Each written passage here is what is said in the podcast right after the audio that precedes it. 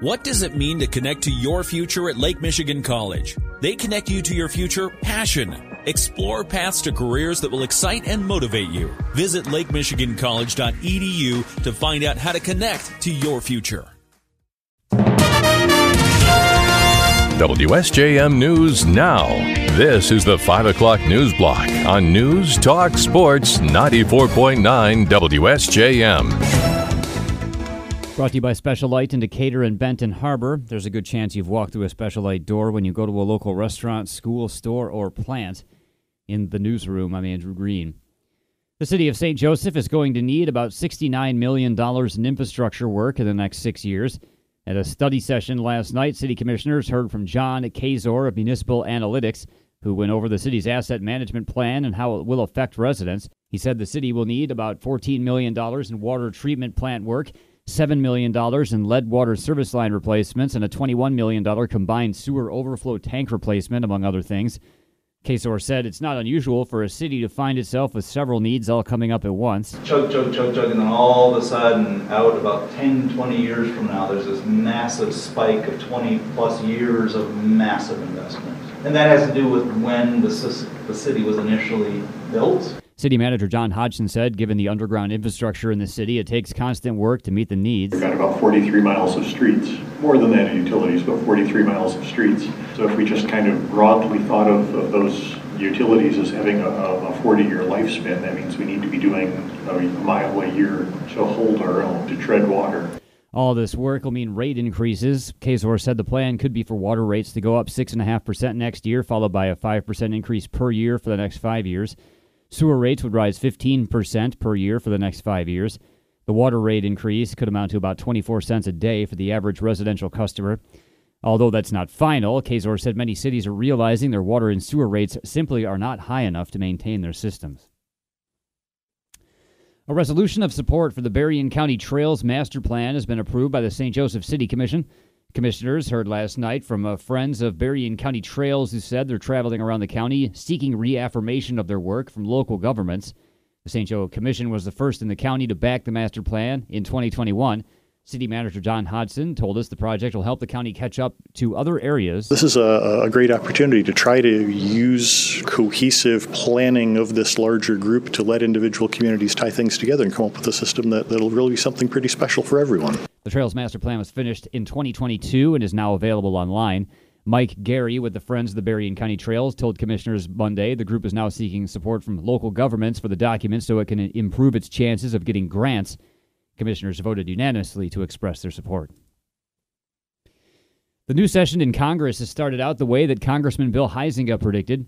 He said over the weekend he expected the U.S. House to vote to repeal funding for new IRS agents, and then the House did just that on Monday. Both Huizenga and Congressman Tim Walberg voted in favor of the Family and Small Business Taxpayer Protection Act. It would eliminate $72 billion in spending approved by the previous Congress to expand the IRS with more than 85,000 new employees. Huizenga said the, quote, answer to ending Washington's addiction to spending is not more government, adding that non wealthy Americans will be targeted for audits with all those new agents. Walberg said the vote, quote, represents a new House majority willing to stand up for freedom and the American taxpayer. Huizenga represents the 4th District, which covers northern Berrien County and Van Buren County. Walberg represents the 5th District, which covers the southern part of Berrien County and eastward. Monday's bill will likely die in the Senate. The Michigan Maritime Museum in South Haven will kick off its 2023 lecture series next Wednesday with a presentation by Chuck Jager of the Morton House Museum in Benton Harbor. The Maritime Museum's Claire Herhold tells us He'll present an illustrated history of the Graham and Morton Transportation Company, which ran freighters in the Great Lakes starting in the 1880s. This is history that happened right in our backyard, right here on our Lake Michigan shores and on our rivers in both South Haven and St. Joe and Benton Harbor. The ships of the Graham and Morton line would have been a very, very common sight. I think most people living in this area certainly would have seen them. Herhold says the Graham and Morton Transportation Company mostly moved people, but it also hauled cargo like fruit. Next Wednesday's presentation will be at the Maritime Museum starting at 6:30 with doors opening at 6. Herhold recommends getting there early to see some of the artifacts that'll be on display. Tickets for non-members of the museum will be $10. Lake Michigan College Mendel Center Director and Economic Club of Southwestern Michigan Speaker Series Director Mike Nadolski will retire effective February 3rd. Nadolski started at the Mendel Center in October of 2012 and says he was planning to stay three years. He and his team oversaw more than 400 academic, professional, and community performances and events at the main stage and more than 2,000 events at the Grand Upton Hall. Four of the five highest grossing shows in the Mendel Center's 31 year history were under Nadolski. They included Mannheim Steamroller in 2013, The Piano Guys in 2016, Jersey Boys in 2019, and Weird Al Yankovic in 2022. From being intimidated by Rocky villain Brigitte Nielsen to saving Johnny Carson from an autograph hound, St. Joseph resident Julie Laurent had a slew of celebrity encounters while she worked at Wolfgang Puck's famous Spago restaurant in Los Angeles. Now, decades later, Laurent has compiled her most memorable stories into a new book, A Seat with the A List Stories from Working at the Original Spago.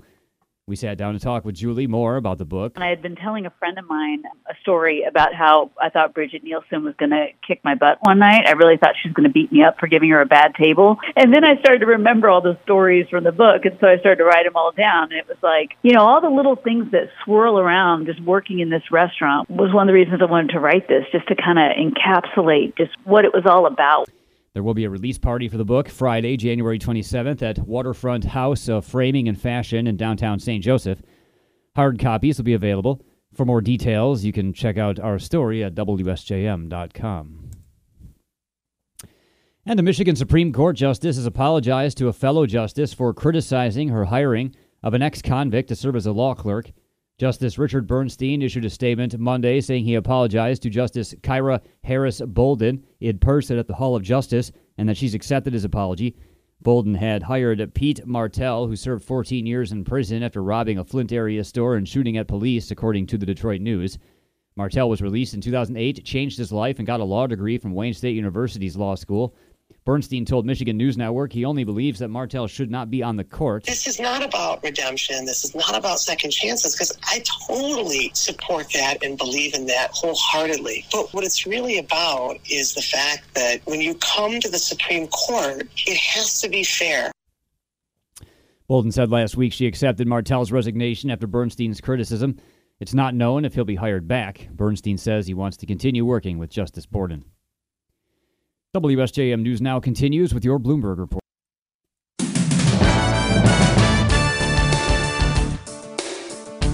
WSJM News now continues, brought to you by Imperial Furniture in Dowagiac, where furniture shopping is fun.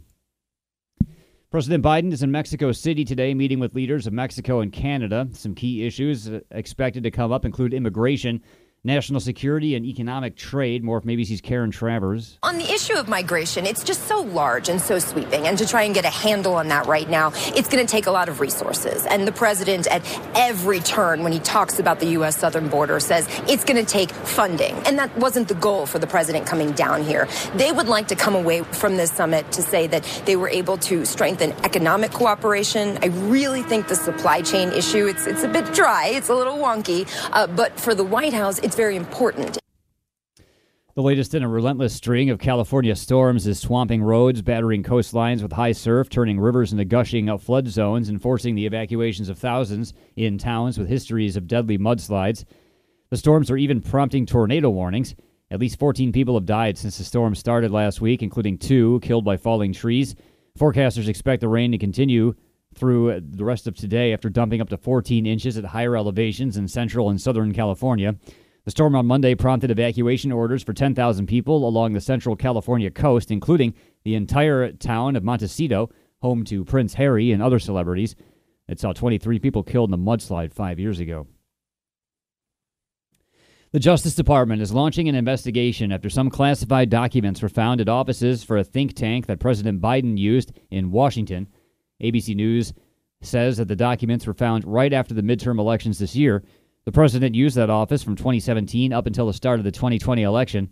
The White House says they're cooperating with the investigation and turned over the documents to the DOJ, DOJ immediately when they were found. Republicans have been quick to draw parallels between this investigation and the one involving boxes of classified documents that were found at former President Trump's Mar a Lago estate. ABC's Katherine Faulders says the Trump case is a bit different. There was a, search warrant. There was a search of the former president's home. This was after a back and forth between Trump and investigators trying to get these documents back. They knew that they were in his possession. They worked for months to try and get these documents back. Now, Trump's lawyers and Trump turned over some documents to DOJ, and, and investigators realized they didn't have them all. That was after Trump's lawyers certified in a statement to DOJ that they had handed over all documents with classified information information. They had to go back. This is ongoing in the courts. Meanwhile, the top Republican on the House Intelligence Committee has requested U.S. intelligence conduct a damage assessment of potentially classified documents found at that Washington office.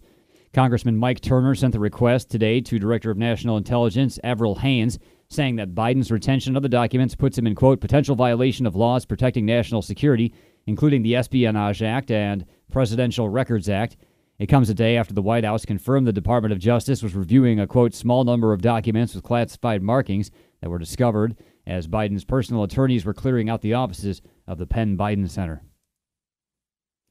A Republican congressman has filed to impeach the director of Homeland Security just a week after the new majority took control of the House of Representatives. More from ABC's Andy Field. House Speaker Kevin McCarthy made it clear last fall that he wanted Homeland Security Director Mayorkas off the job. I am calling on the secretary to resign. But Alejandro Mayorkas said he's staying put. So Texas Republican Pat Fallon has now asked Congress to impeach him. It's not clear if he'll get enough votes to do that or even if Republicans will take a vote. The new GOP leadership saying the Homeland Security Secretary has failed to secure the southern border. Andy Field, ABC News, Washington.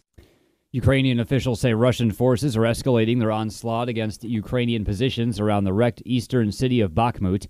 The officials say the intense attack is bringing new levels of death and devastation in the grinding months long battle for control of eastern Ukraine that's part of Moscow's wider war. Ukrainian President Vladimir Zelensky said there's, quote, almost no life left around Bakhmut and the nearby Donetsk prov- province city of Soledar. He added that, quote, this is what madness looks like. A deputy Ukrainian defense minister says Russian forces are advancing, quote, literally on the bodies of their own soldiers the Kremlin is hungry for any kind of victory after its invasion of Ukraine suffered numerous reversals.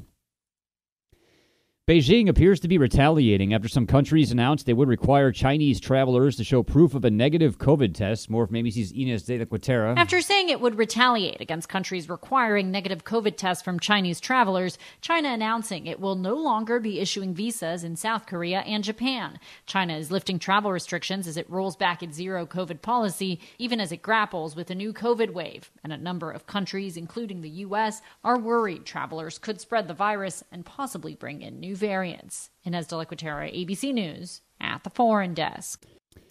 WSJM News now continues with your weather forecast.